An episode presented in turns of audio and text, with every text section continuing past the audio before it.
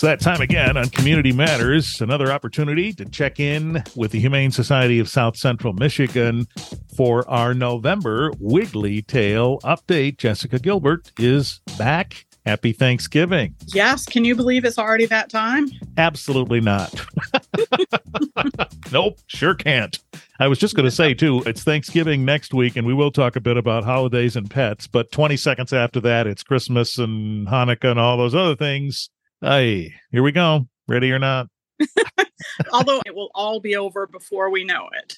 Well, sure. It it comes zooming in, so it goes zooming out, and that's what does happen, isn't it? When you when it's time to take the tree down and all those things, you say, "Man, that was fast." You're just getting used to having the tree up and all of that. Yeah. So today we have a dog who will represent the adoptable pets at the Humane Society of South Central Michigan. Today we're talking about Navy, who is not blue at all. So I don't know where that name came from. she has a true blue heart. She is just the sweetest dog ever. She's an Aussie Lab Husky mix. So, as you can imagine, that is a lot of energy. Boy, this dog needs to run around in a fenced in yard. But after she gets tired, she loves to give kisses and she loves attention. She was born in July. Oh boy. So only about five months old or so. So there's some more energy for you. Yes. I wish I could bottle her energy and drink it myself. Yeah. No kidding. You could have a fundraiser with that probably. this is probably an opportunity to talk about how folks make up their minds about whether they want a puppy or an adult dog in this case, right? I mean, you have to sort of think about that. Absolutely. So, one of the things that we do with our application is we ask you what sorts of behaviors or personalities you're looking for in a dog. And uh, then we make a good match for you. So if you happen to be really looking for a quiet dog, you're looking for a shy dog or a couch potato, something like that, we've got dogs that match that. If you're also a very um, busy, very active family who wants to take your dog with you everywhere. Uh, if you're somebody who likes to take your dog for long walks or maybe even running for anybody who does that, yeah, just because uh, the dog that you look at is not a good match for you maybe i mean they're super cute but you wouldn't run a 5k if a bear was chasing you we can find a dog that's going to be a good fit that is uh, describing me actually quite well. Run a 5K if a bear was chasing me. However, I do see what you're talking about. I see people running with their dogs. In fact, I have a friend who has two dogs, and one of them is a good running dog, and one of them is not. One of them runs right alongside, and the other one wants to cross in front of you. so he's not the good running dog uh, and I also see people riding bikes with the dogs running along the side. And I always say, can that dog keep up? Well, so, but that's how I look at it. I, I wouldn't be keeping up. So I expect to wonder from that perspective also. Absolutely. Uh, if I was going to look for a dog, I would have to get one that would go in my purse, I think, and not walk because um, that that's really my energy level. Maybe we'll go get a coffee together, but that'll be about it. Who are you, Paris Hilton? so Navy is a sizable dog and will continue to be, I presume. Yeah, she's going to be a decent sized dog. Um, she's still young, so she's still growing, but she's just a really sweet dog. She's a really nice puppy. So if if you have a family um, she's a lot of energy for like a toddler. She'd probably knock one of those over. So maybe kids a little bit older um, who are used to being around a dog would be great. Like I said, a fenced in yard, uh, certainly no apartment. She is way too much dog for an apartment. What was her story? Do we know anything about her prior life? Um, she did come in with her siblings. One of them has been adopted. Um, and she she loved to play with her siblings so she'd do great with another dog um, but she's really looking to kind of make a fit on her own. Uh, so we generally don't have siblings go together at least with dogs because we're looking for them to bond with you. They've already bonded with each other so we want to have a great family pet um, and, and that really she deserves her chance to be on her own that's interesting. So, if there were siblings and someone might have a notion to adopt them both, are there particular challenges with that? Just like um, you hear people who have twins, the twins are super bonded and they may even communicate in their own language, but they might not be as invested in the rest of the family. And that can happen with dogs or cats too. So um, if you're looking for a dog that's going to be a great fit for your family, you really want to give that chance, that dog a chance to stand out on their own and not constantly turn to their sibling um, to get the attention or confidence that they need. That is interesting. So I have friends who have sibling Labradors. They're older dogs now and they've uh, managed well, but uh, they did get adopted together.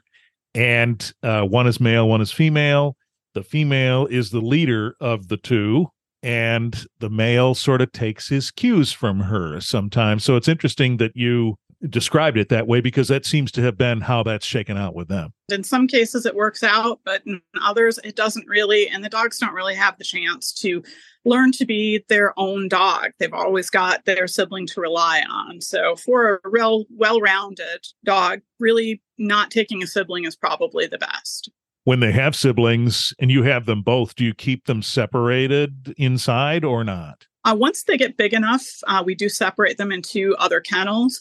Um, but the one thing that we do, even though we wouldn't recommend siblings go together, we do dog play groups all the time. Hmm. So we make sure dogs are well socialized with each other. That's super important. You want to make sure that your dog is regularly around other dogs, especially if you know a little bit about your dog's personality and can manage for that. You don't want them to get in a situation where they become uncomfortable around other dogs. So we love to do play dates. We've got inside and outside space for that. Right. So have a look at Navy. Just uh, go to battlecreekpodcast.com and click on the November Wiggly Tail uh, episode, and you will see her photo there and links directly through to the Humane Society of South Central Michigan website where you can begin the application process. And some of what Jessica's talked about can uh, actually be set up for you so you can start heading in that direction.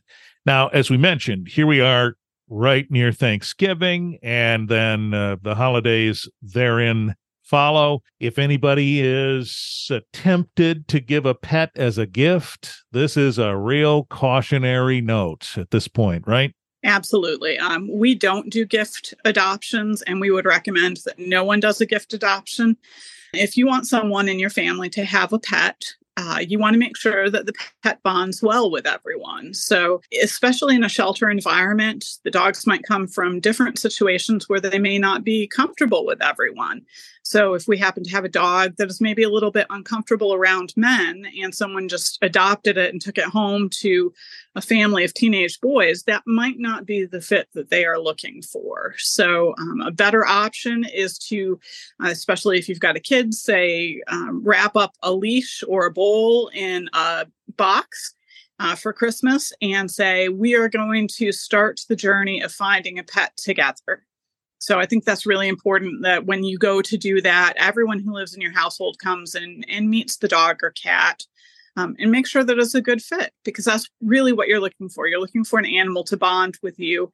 And just because you have an idea that, oh, I love Siamese cats the way they look, you may not like the personality of a Siamese cat, or it's possible that that Siamese cat wouldn't like you as much. So you really want to have the best pet for you and have the animal and you make that decision. Well, that's a nice idea. What you just described, uh, a, token of uh, of pet ownership that is wrapped up and and presented as a gift that then paves the way for that process to begin. And uh, I presume even then, that's not a surprise to the person who would be getting the pet.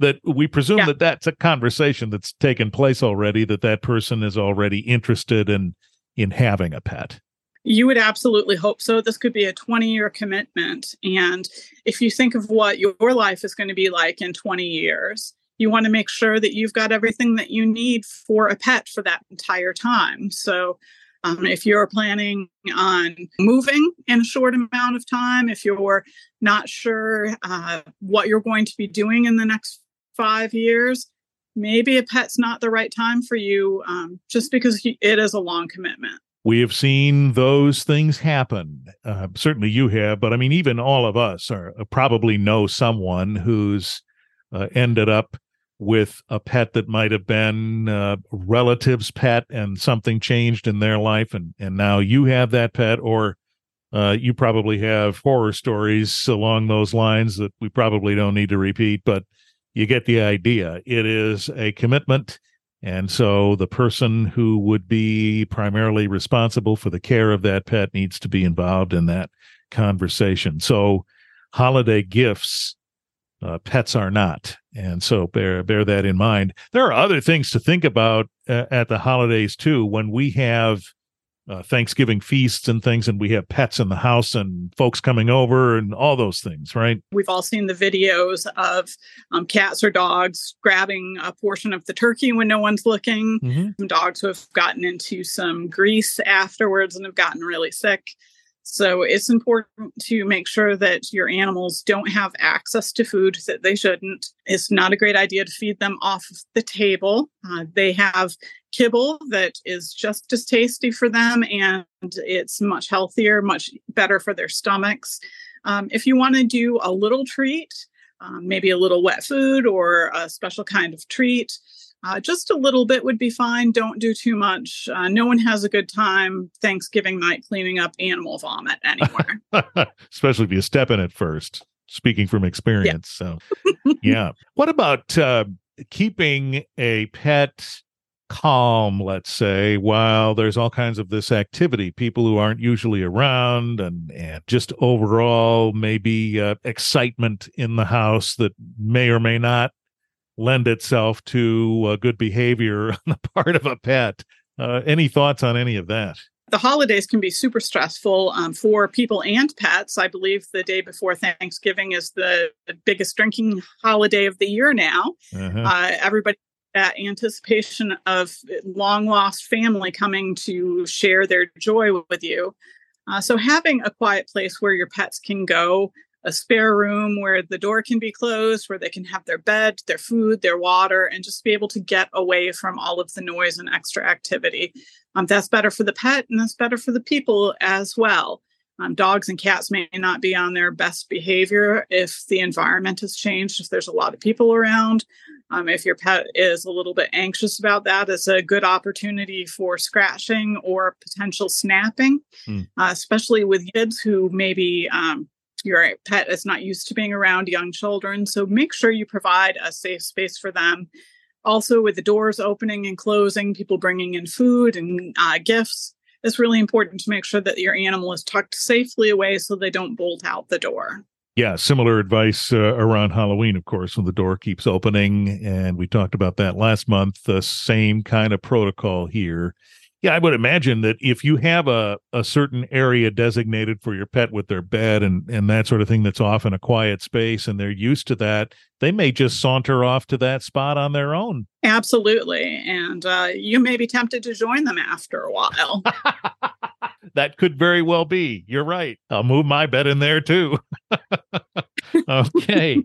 well, good advice as always from Humane Society of South Central Michigan. So uh, just uh, think through these things as we get into the holiday season and and pets are involved. You mentioned that a pet could be a 20 year commitment. So I have a story for you.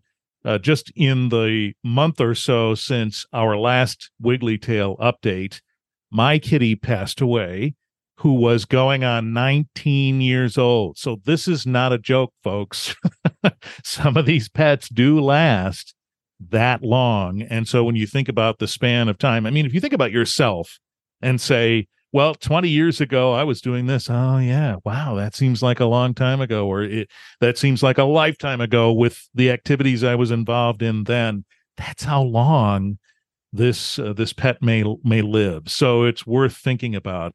But I, I just have to uh, to say that Jessica and Carrie and and uh, the team at the Humane Society handled me with great care and uh, my little one with great care. So my kitty was, as I say, going on 19, had uh, some health issues over the last year and a half or so, and was steadily declining. And we got to a point where I had to make a decision about her future.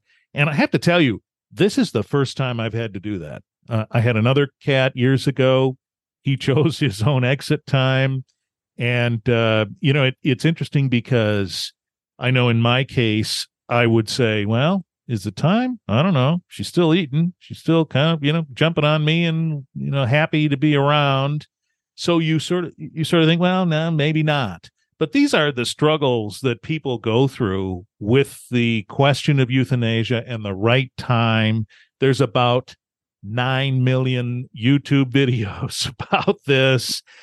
And uh, you can try to figure that out yourself. But I asked Jessica at the time that I was uh, trying to make up this this decision and your folks were you and your folks were very helpful and ultimately took care of the situation for me and i'm grateful so thank you and and you do this we don't talk about this much on these segments but this is a service that you provide. Yes, we do provide euthanasia and cremation services for the public. We have a couple of techs who are certified. It is a state certification uh, process. Uh, the difference between us and a veterinarian is we don't have you in the room for that. Um, so if you want to be in the room for that service, uh, you would have to contact a vet. But otherwise, you can give us a call and we can work on scheduling that for you.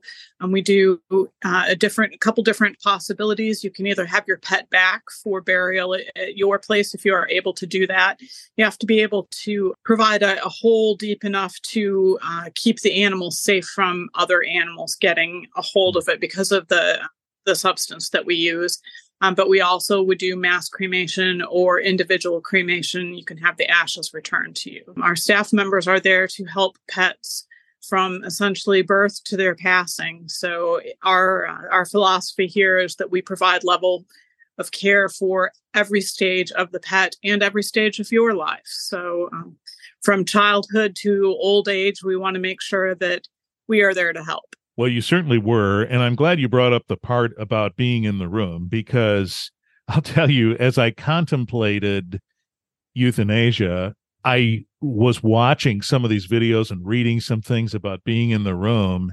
And I decided I just couldn't do that. I could not be in the room. So when you told me that that was the case, it actually was a relief for me that I wasn't in the room. I said my goodbyes before that and uh, I took her to you, and uh, I said my last words to her, and, and off she went. And uh, uh Carrie was kind enough to to give me a little text when um, when things were taken care of. But uh, right, the, some people may wish to be in the room, and that's very uh, that's very good to know. And and it's been very helpful that you did that. And and by the way, I chose the the cremation and the return of the ashes, which were very small. but uh, my cat was very small, so that's uh, that's certainly part of it. But I was a little surprised uh, on a prior occasion. I received ashes back for uh, another cat, and it was a lot larger container. So I presume that was a mass cremation thing, which is customary, right? Yes, absolutely. And it, it definitely um, differs based on weight. We outsource that. We do not have a crematorium here. We work with a local company, and actually, they do uh, human cremains as well. They actually are the ones who did my father's cremation. Hmm. So uh, I've seen um, packages from human size down to very small cat size. Well, this was very small. My little one was only three pounds at that point. So you can imagine uh, there wasn't a whole lot left to come back, but that is an option if that's something you'd like. So I appreciate all your help and uh, wanted to let folks know that uh, that you guys are are uh, uh, very helpful and very considerate when folks are going through this. And uh, one of the other things I noticed talk about videos on YouTube. There's a zillion of them out there talking about the the grief associated with losing a pet and how sometimes it is what's the word? It is uh, uh, delegitimized. That might be rough. That might be a, a strong word, but you know what I mean. It's it's oh well, it's just a pet kind of a thing. But for a lot of us, it's a lot more than that, isn't it? They're members of the family. They are, and I find with pets, they're just good they're just good. So you can give your entire heart to them. You don't have to worry about them uh, lying or cheating or doing anything that humans do. So he, your relationship with humans is different. It's uh, more of a give and take. Um, there's good and bad, but with your pet, it's just good. So when they leave you, it can be absolutely devastating. If you're having a hard time with that, it is absolutely uh, important to make sure that you speak to someone about it, that you Mhm. see about getting therapy. If it's been quite a while and you're still having an issue, that could uh, transform to um, complex grief. And that's something that is definitely worth talking to your doctor about. All right. Well, we'll leave it at that. And uh, certainly, if you have an interest in Navy or some of the other adoptable pets at the Humane Society of South Central Michigan, again, battlecreekpodcast.com, the November post, the November episode for Wiggly Tail is there, and you can click through from there. Jessica Gilbert, thank you. Thank you.